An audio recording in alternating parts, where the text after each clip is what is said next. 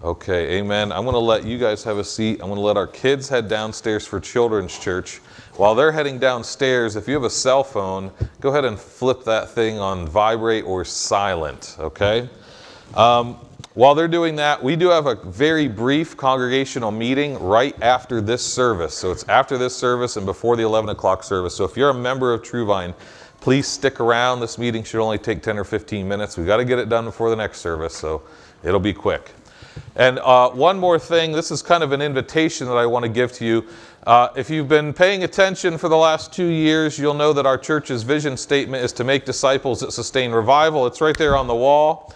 Uh, one of the ways that we plan to make disciples that sustain revival is by developing leaders that sustain revival in their own personal lives as well as in the areas of uh, leadership that they've been given. So, starting in January, our church is going to be launching a more formal leadership development program. Every leader we've developed in our church has been kind of accidental or organic. It's just kind of been like, well, you know, why don't you do this thing? And then we find out whether they have gifts of leadership or not.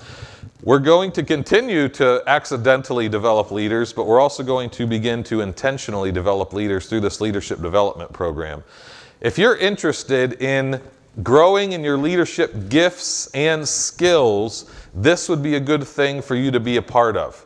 Uh, this is going to be essentially a year long commitment. I mean, it's really only 10 months. You get a month off in the summer and a month off at the end of the year, but it's going to be 10 months of studying and developing and putting into practice leadership principles. So, what we're going to do in this program, this is not a class, by the way, that you need to show up to every week. Most of this you're going to do at home when you have time.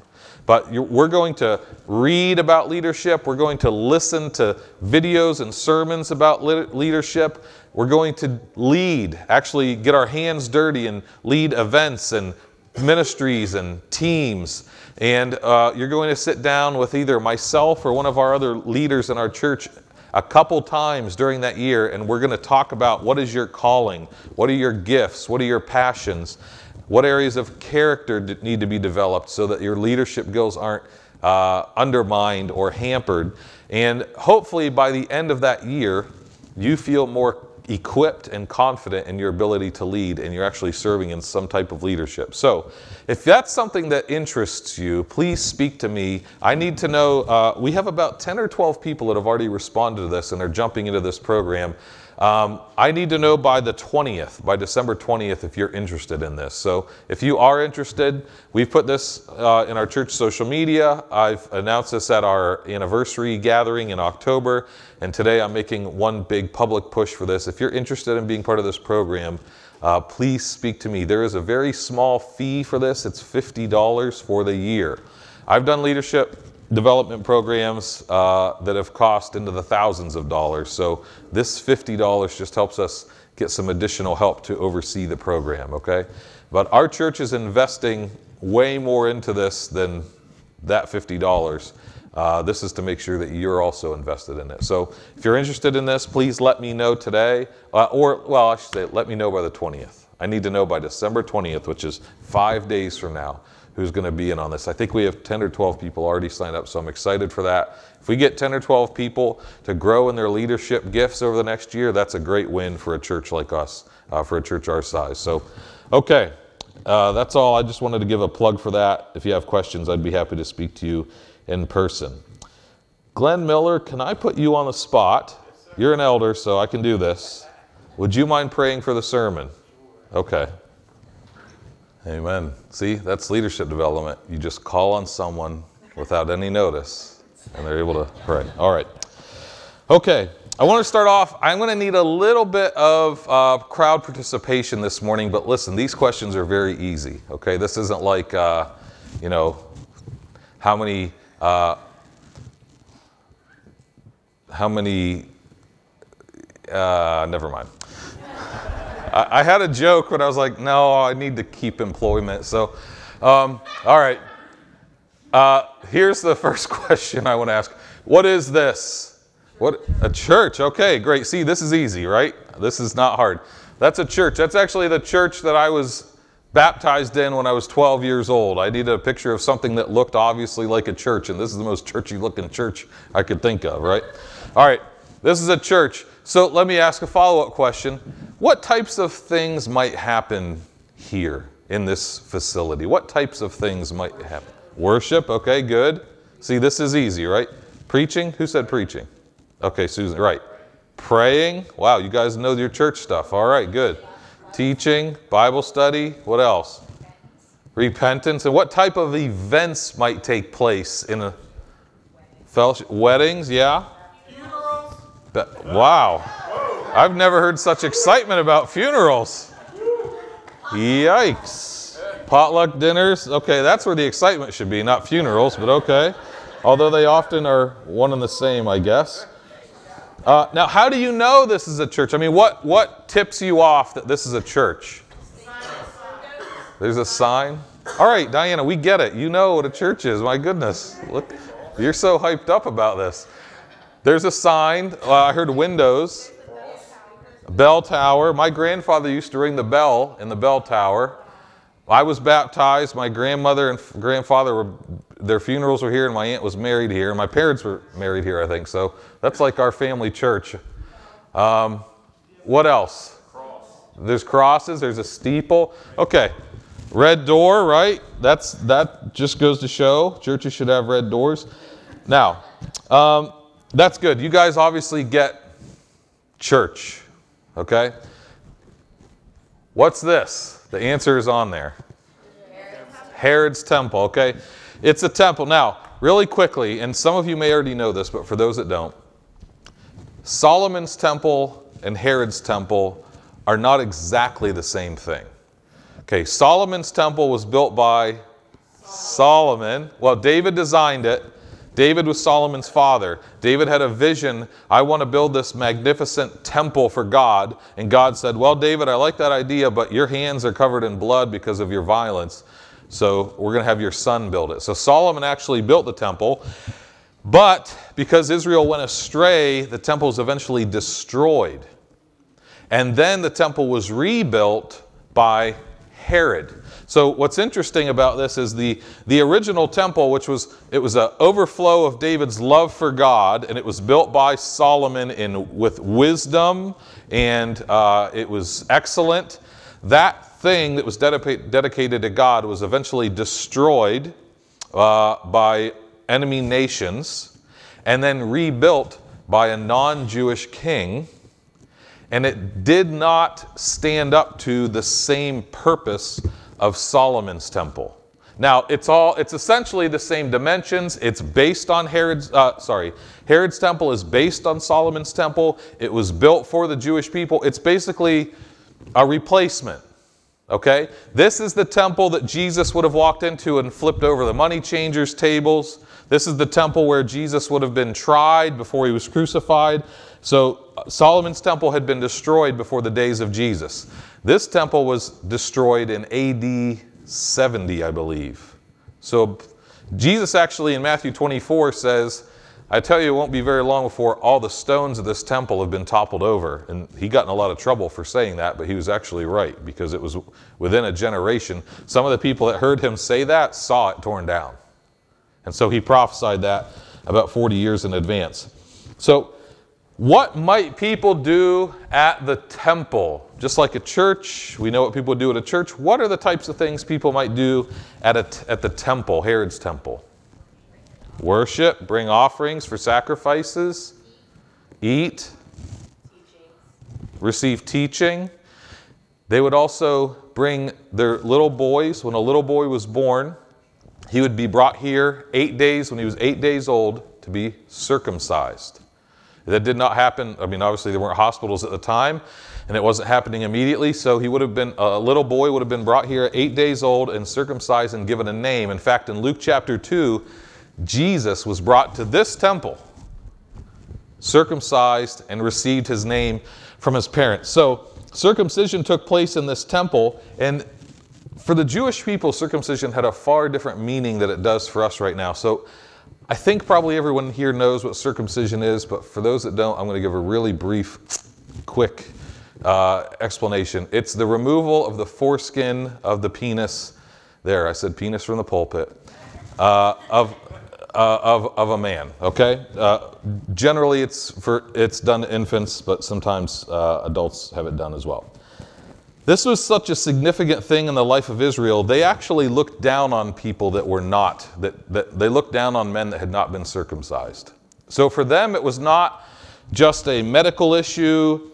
Uh, for them, it was not just a hygiene issue. For them, it was a spiritual issue. It was a sign of their covenant with God. It goes all the way back to Abraham. They kind of puffed them, their chests out. Like, huh. And they would look down on and even ridicule other nations and other ethnicities that did not practice circumcision. And this temple is a representation of that perspective. The temple also was beautiful on the inside. Uh, if you were paying attention during our uh, Life of David series when we talked about the temple being built, the temple was just decorated. It was all garden and angel motif. Okay? It was just pomegranates and palms and, and uh, flowers and, and things. That's what they carved into the wood, and then they overlaid the wood with gold, and then they put angels, seraphim and uh, cherubim, and over on the Ark of the Covenant. And uh, the motif of the, of the temple was essentially heaven. It's angels, it's a garden, it's gold. And the temple to them was heaven on earth. It was almost, I hate this word, but I can't think of a better word. It was almost like a portal of heaven on earth. And so when they went into the temple, they felt like they were more connected to heaven. Also interesting, even though Israel believed that God was everywhere, they went here to worship him. This is the place they went to worship an omnipresent God. Now, for those that could not get to the temple, because you know, the Jewish people all used to live in a tightly compacted, but when they started getting into battles and stuff with other nations, they would get you know, carried away or taken away. And so they started to spread out. Not everyone could get to the temple. And this happened between the Old and New Testaments when we don't have any scripture. That's when all of a sudden you see synagogues popping up, little local houses of worship that were not the temple. It was a place for the Jewish people to congregate and share their culture and share their beliefs. Now, this, this temple I know that temple thing, I know sometimes that can get like, why are we talking about this? This is really, you got to understand the temple to understand both the Old and New Testaments. This temple, this is the actual interior of the temple here. This wall, see this wall? This wall, no non Jewish person was allowed to pass through. There were actually signs in other languages, Latin and Greek, saying any non Jew that enters will be killed. Can you imagine? I mean, can you imagine if I had a sign on the front of the church in another language saying anyone that comes in of a def- different ethnicity will be asked to leave or killed? How would that come across to you? Not very welcoming. There's a word I'm looking for. If I had a sign in another language that said a different ethnicity came in, they would be killed, that would come across as racist, wouldn't it? So they actually had signs in Greek and in Latin saying essentially, not welcome. Jews only is the idea. Now, if you were Jewish, you could go through this gate, but this wall kept you out. You could go through this gate if you were Jewish. If you were a woman, you had to stop here. Only men could go through this gate, which means that no non Jewish person ever went into the holy place. It means that no woman ever went into the holy place.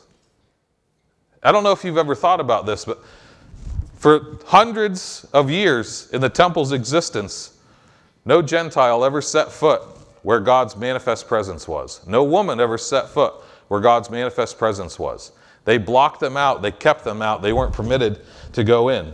How does that come across? Kind of sexist, right? Now,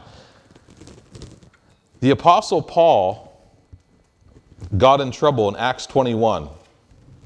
This, uh, the temple was segregated, to put it in clear terms. The temple was segregated. In Acts chapter 21, I want you to see what happens to Paul. Oh, the slide's not up. Okay, that's all right because I have it in my Bible. I'm going to read in Acts 21 this story of Paul when he got in trouble at the temple. This is Acts 21, verses 27 through 29. When the seven days of a fast were almost over, the Jewish people from Asia, upon seeing him in the temple, began to stir up the crowd and they laid hands on Paul. Not laid hands on Paul like, let's pray for him. In, in Philly translation, we gripped him up.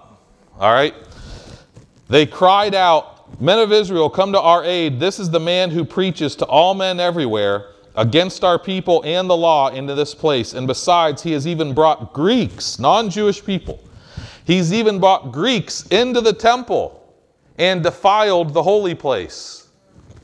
For they had previously seen a man named Trophimus from Ephesus in the city with Paul, and they supposed that Paul had brought Trophimus into the temple. This is why Paul ends up in prison at the end of his life. If you know a little bit about Paul, he wrote a lot of his letters from prison. Why was Paul in prison? Was he shoplifting? Did he kill someone? This is why Paul's in prison in Acts 21.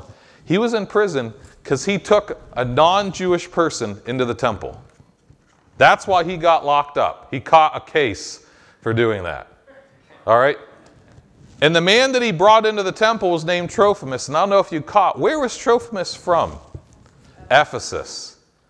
Paul took this non Jewish guy from Ephesus. and he's like, Yeah, I know this sign says you'll be killed, but you're with me. I don't know what Trophimus is like.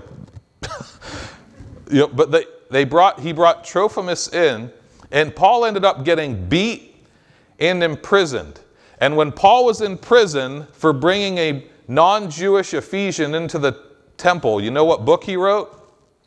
Ephesus. Ephesians, I should say. He wrote Ephesians.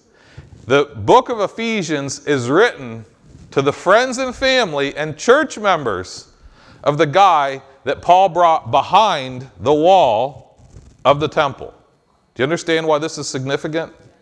So, we're going to pick up in Ephesians 2. This is where we've left off uh, from previous weeks. And this is what Paul, I, he's, he's directly addressing why he's in prison now. Okay? He says, Therefore, remember that formerly you, the Gentiles in the flesh, Gentile just means non Jewish person. So he's talking about another ethnicity, another race.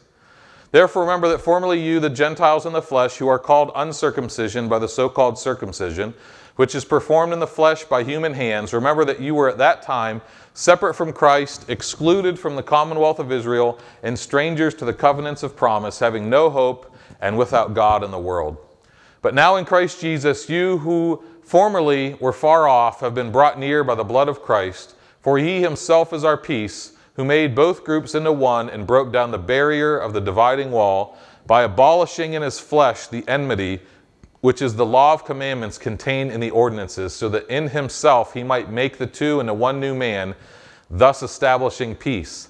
And he might reconcile them both in one body to God through the cross, by it having put to death the enmity. Enmity just means hatred. And he came and preached peace to you who were far away, and peace to those who were near, for through him we both have our access in one spirit to the Father. So then, you are no longer strangers and aliens, but you are fellow citizens with the saints and are of God's household, having been built on the foundation of the apostles and prophets, Christ Jesus himself being the cornerstone, in whom the whole building, being fitted together, is growing into a holy temple in the Lord, in whom you also are being built together into a dwelling of God in the Spirit. So I want to go through this section by section here. There's three things that Paul's communicating to the Ephesians. And again, I want to remind you these Ephesians are friends and family and church members of Trophimus, who Paul brought into the temple. And Paul's in prison. Paul is essentially writing a prison epistle because he integrated the temple. In college, I had to read something called A Letter from a Birmingham Jail by Martin Luther King Jr. It's a letter he wrote from prison because of his work uh, er, dealing with uh, racism in the United States. This feels like that to me. Now, obviously, Paul wrote his letter first. Martin Luther King Jr. was following Paul's example, not the other way around. Okay? But this is essentially Paul's letter from an Ephesian jail. I'm writing a letter from prison about a specific action I took to integrate the temple. Paul reminds the Gentiles that they used to be separate. Now, I want to remind, you know, that, that seems like it could be rude. Paul's like, remember when uh, you weren't allowed here? But remember the position Paul's in. He's now suffering on their behalf. He's actually on their side. But he is He's putting things in historical context, and he's addressing the Ephesian church, which is mostly non Jewish. And he says, uh, Remember that you, you Gentiles who are called uncircumcision by the so called circumcision. Listen, that's basically calling people the uncircumcision is essentially a slur. It's basically a racial slur. He's like, Remember how people used to say that? And, and he says, by the so called circumcision. So Paul's even understanding, like, listen, it was wrong for this to ever have been done. But remember when people used to call you names based on your race? And he goes on and he says, uh, it's performed by the flesh, by human hands. So he's even, we're talking about something that has to do with your body.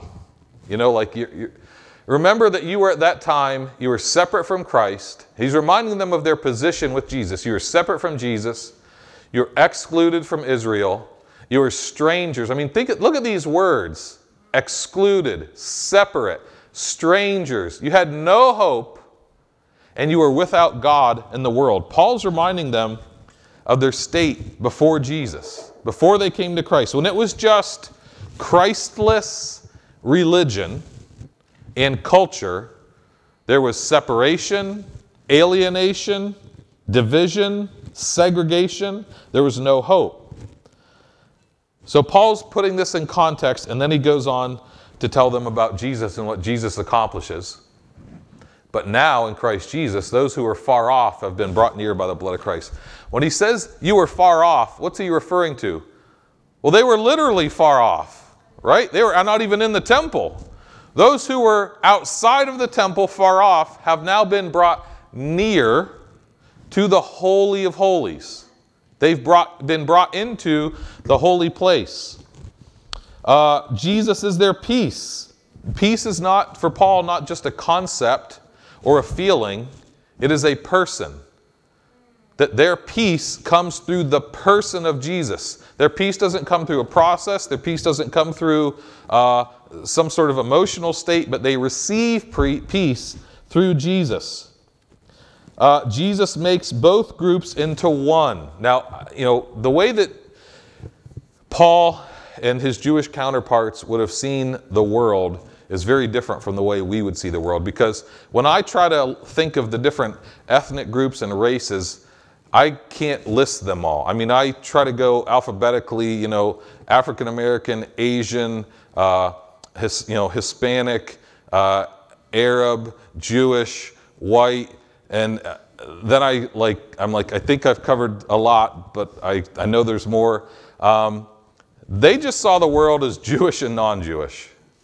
They didn't care if you were Greek, Italian, African, Japanese. Like, it, if you weren't Jewish, you were just outside. So when Paul is talking about the two becoming one, He's saying Jewish and non Jewish are now one in Jesus. Now, for us, there would be more than just two types of ethnicity, but whether you see it as five or 10 or a 100, all are equal and one in Jesus. He says that Jesus broke down the dividing wall. Now, what wall are we talking about here? That wall of the temple. Now, Jesus didn't physically tear down the wall outside of the temple, although he did prophesy that it would be torn down, and it was eventually torn down. But Jesus broke down the metaphorical wall that was keeping Gentiles and Jewish people from having relationship with one another in Jesus. He tore that down. He also abolished the enmity in verse uh, 15 and 16. He says it twice, actually, he refers to it. He abolished all the hatred that existed between the two groups. There was hatred between those two groups and they had to coexist. Uh, they lived in the same cities, they lived in the same places, they got food at the same places, they worked together, and there was hatred and enmity that existed. and Jesus provided access to the Father. Jesus actually is the greatest uh, proponent for racial reconciliation that the world has ever seen, and he paid a price for it. Uh, the reason that Jesus had a ministry that advocated for racial reconciliation is because racism is a sin. It's not uh, a difference of opinion. it's not a valid political view. It's a sin.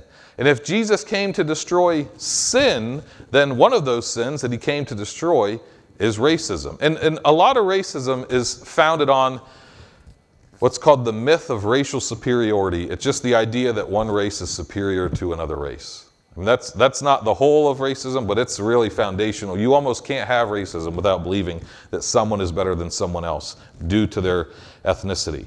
And Jesus came to destroy racism, He came to destroy racial superiority. And we actually see. We see in the minds of the people here this concept of racial superiority where one group is better than another group. And Jesus comes to confront that and deal with it. Uh, Jesus teaches us what biblical racial reconciliation looks like. And I just want to give two quick thoughts on biblical racial reconciliation. Uh, the first thought is not all racial reconciliation is biblical. The world really, it seems like right now, really is eager for racial reconciliation, but they're not trying to achieve it through Jesus. And I just don't think that you can achieve it aside from Jesus. So the Bible makes it clear that all reconciliation happens through Jesus. And what that I think indicates to me is if we leave it up to the world to figure out how to make all the ethnic groups coexist in peace, I just don't think they're going to accomplish it. Listen, they never have. We never have, right? So the hope now then is if it happens in Jesus, then that the church should be leading the way in this area. I mean, I hope this doesn't sound too pessimistic, but this is how I feel. I don't think the world is ever going to figure out how to deal with racism, but the church can. I think there's always going to be racism in the world, but there does not have to be racism in the church. In fact, there should not be racism in the church. The church needs to figure this out because the church has everything it needs to figure this out. The world does not have everything it needs to figure this out. So I hope it gets better in the world, and I hope that as the church takes its place and plays its role, that things spill out into culture and things get better. But I don't have a lot of I don't have a lot of hope for the government or the police department or some business or some, you know, good speaker to come and like figure this out for us. It has to be it has to be achieved through Jesus. And so those of us that are followers of Jesus, and I'm, you know, banking on that's everybody in the room right now. Those, those of us that are followers of Jesus should be practicing these principles inside the church, but also outside of the church. We should be modeling a ministry of reconciliations, it says in Corinthians, that we have a ministry of reconciliation. Second thought that uh, second thought on biblical racial reconciliation is it is essential as a Christian to prioritize our identity in Christ above our racial identity. I'm saying prioritize because I would never ask anyone, and nor should we ever ask anyone, to be colorblind and pretend that there is no difference between ethnic groups and cultures. There is, there are differences, and those differences, we don't want to ignore them. We celebrate and honor them. Some of, I mean, they can show us beautiful things about God and beautiful things about the kingdom. So I don't want us to adopt a colorblind mentality. We're like, oh, I don't see color. I don't know that that's, I don't know. Is that even real? I, I, don't, I don't know that that's even real. But uh, I think the better thing to do is to say, listen, I am a Christian first and foremost. That is my primary identity, but I do have a legitimate and valid ethnic identity as well and I am informed about how that both complements and at times contradicts my Christian identity. Okay? And I'm going to bring everything underneath my commitment to Jesus. I am a so I'll just speak for myself. I am a Christian first before I am a white man. Now I am a white man and I'm not hiding that and trying to deny it, but I'm a Christian first. So where my whiteness is in contrast with Jesus, I have to repent of that and bring it underneath my commitment to Jesus. Does that make sense? So I won't tell you what to do, I'm telling you what I'm going to do. Okay? So, those are some, I think, helpful perspectives on uh, being ministers of reconciliation and seeing biblical racial reconciliation. Now, after Jesus accomplishes all of this, he does something. He reconciles both to God, but this is what Jesus begins now. And remember, we're talking about what happens in the temple, right? So keep the temple in mind here. Says, uh, he says to these non Jewish people, You're no longer strangers and aliens, but you're fellow citizens with the saints. You're of God's household, having been built on the foundation of the apostles and prophets, Christ Jesus himself being the cornerstone, in whom the whole building, being fitted together, is growing into a holy temple in the Lord. So now he's painting for them a brand new picture of the temple. He showed them already how racist the old temple was. And he's saying now Jesus is building a new holy temple, and it's built out of people. It's a spiritual temple. It's built out of living stones. So it's growing into a holy temple in the Lord, in whom you also are being built together into a dwelling of God in the Spirit. So there's so much in this passage about this holy temple that Jesus is building, and I want to try to cover all that. First, the holy temple that Jesus is building is being built out of living stones, which means it is not a physical building, but it is a people. It's a group of people who are built out of living stones, and you are one of those living stones. Now, Every day when I go home, I see this. One of those, that, that brick wall is my front wall, and then the stone wall is my neighbor's front wall. And I see this contrast between a brick wall and a stone wall. See how uniform the brick wall is? Everything's the same shape, the same color, the same size. It looks nice, See the stone wall? No two stones are the same shape, no two stones are the same size, they have different colors. Listen, it's easier to build with brick, but it's stronger to build with stone. And Jesus is building this holy temple with living stones that are different sizes, different shapes, different colors, and it's stronger. Now, there are community organizations, churches, neighborhoods that are built like brick. Everyone's the same. Same race, same socioeconomic status, same age. Man, you can build fast that way. There's a reason people build with brick, guys. It's faster, it's cheaper, it's easier, but it's man made.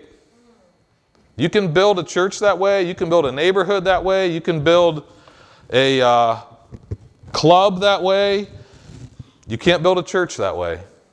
The church has to be, Jesus is building his church with stone, which means there's going to be different sizes and shapes. And those stones are going to be coming from different places, even. It, but it is going to be stronger. It might take longer, might be more difficult, but it's going to be stronger in the long run. And actually, I kind of think that's better looking personally. I just think it's cool. I don't know. I'm not a millennial, so I don't know what cool things look like, but uh, not only is Jesus building this temple, he tells us about this temple. He says that the apostles and prophets are the foundation having built, been built on the foundation of the apostles and prophets. Now, there is there another, there's another passage in the Bible that says Jesus is the foundation, but this passage says that the apostles and the prophets are the foundations. That's referring to both Old Testament prophets, New Testament apostles, but I believe it's referring to the continuation of apostolic and prophetic ministry to lay the foundation of the church. So that as the church expands worldwide, it is modern day apostles and modern day prophets who are creating the foundation for the church. And Jesus is using apostles and prophets and always has used apostles and prophets as the foundation of the church. So where's Jesus? If the apostles and prophets are the foundation, where is Jesus? Verse 20 Christ Jesus himself is the cornerstone. The cornerstone is significant in any building. If you go out in our building, you'll find right in the corner, pretty much behind Andrew's head, there's a cornerstone that has the year that this sanctuary was built 1931. What is the purpose of a cornerstone? It's not just decorative, it's not to stamp the year on or anything like that. The cornerstone is actually the stone, the first stone that is set, and every other stone is set in relation to the cornerstone. So I'll t- use my Bible as an example. If I set the Bible, if I set a stone like this, in, every other stone has to go in a straight line based on the cornerstone. Does that make sense? So the first stone that is set orients the rest of the stones that are going to be used for that building. So when they set this cornerstone out here on the corner, they put that first and they said, okay, now we're going to hook up a little line, a little string, we're going to run it, and that's going to help us know how we keep a straight line. Jesus is the stone that orients and keeps the rest of us in a straight line. Without the cornerstone, you would have a crooked, wavy wall or a wall of different heights. It wouldn't be straight, it wouldn't be orderly, it wouldn't be in line. So Jesus is the cornerstone, and the apostles and the prophets are the foundation, and Jesus has been building this holy temple since. Jesus is the chief cornerstone, the first stone to be laid, and the stone that determines the placement of the foundation of all other subsequent stones. So once Jesus has built this holy temple, right? I mean, he's the cornerstone, apostles and prophets are the foundation, we're the living stones. So who's the inhabitant? It says in verse 22 it is a dwelling of God in the Spirit. The Holy Spirit is the inhabitant of this temple that Jesus is building. Now, in this passage, we see racial superiority, racial slurs, and racial segregation. I don't know if you guys knew that's in the Bible. But this is, this is stuff that Jesus has been confronting, you know, before the United States, before 2015, before the civil rights movement, before slavery and the Civil War. Jesus has been dealing with segregation, racial slurs, and racial superiority, it was present in his day. And he and Paul were teaching the church how to confront it. Racism, segregation, racial superiority are all things that the church has to confront. And before the church confronts it in the culture, the church has to reject it in the body. The picture I got as I was um, preparing this week was that the body of Christ has some vomiting that it needs to do. That there are things that the body of Christ, the church, has accepted, has let in, that are actually poisonous. And if any of you, you know, if your little kids or whatever has ever taken in poison, you want to get them to throw up, right? Sometimes God made our body to vomit uh, to get poisonous stuff out. And I, I kind of feel like the church in America, I'll just talk about the church in America, although I don't think it's limited to America, we got to vomit some stuff out. We've been letting this poisonous stuff in us for too long, and we need to just reject it, get it out of our system because it is making us sick. And, and you know, it's not the job of your toes and your fingers and your elbows and your knees to get the poison out. It's a job of your stomach. Today, I would like to be just a little part of the intestines of the church. And I would like us to just reject racism, reject racial superiority, reject segregation, and reject all of those things. We're a little group. I don't know if by ourselves we can change the whole tide of the church in the United States, but we can definitely make a difference here in our own church and in our own community. And of course, we need thousands of churches to take that approach and reject this kind of stuff. But we don't have authority for thousands of churches, we have authority for our own church. So, what I would like to do, this is how I want to close. I want to close in prayer, but I want to ask some of you to pray out. Let's reject racism. Let's reject segregation. Let's, this is stuff that Jesus dealt with in the cross. This isn't some hot button political issue that's just big today because Jesus dealt with it 2,000 years ago on a different continent in a different context. This is part of the screwed up, fallen human condition that Jesus came to fix. This is a gospel issue, not a political issue. This is a biblical issue, not just a social issue. And so, if we're going to be biblical, we have to reject this. So, I'm just going to ask a few of you, whoever are comfortable, whoever feel like the Lord's giving you something to pray, let's just, we can pray short prayers rejecting this, saying, listen, not here. It is not going to be allowed here. It's not going to be permitted here. If some of you will pray on behalf of our church, I'll wrap up when we've covered everything that we need to cover. I feel like the Lord's given us one strategy for how to do this as a church, how to live as a diverse church, and it just centers around the word honor. Just honor everybody. You know, it, I think it's too much to ask for everybody to understand every subtle nuance of every culture. I mean, maybe it's not, but it's too much to ask of me. I'm too simple for that. But if you can honor everybody, if you can appreciate everybody and celebrate everybody, then even if you don't know everything about them, you can still not just coexist, but love each other. So I, I want to send us out with this concept just let's honor everybody. You know, every ethnicity, every race, genders, both genders, um, you know, age, socioeconomic, all that stuff. And as I conclude, you can help me uh, begin this by repeating this after me. This is an important pronouncement for our church. Kevin and Rachel are normal. Amen. You're dismissed. All right, all right. You're a scientist. All right.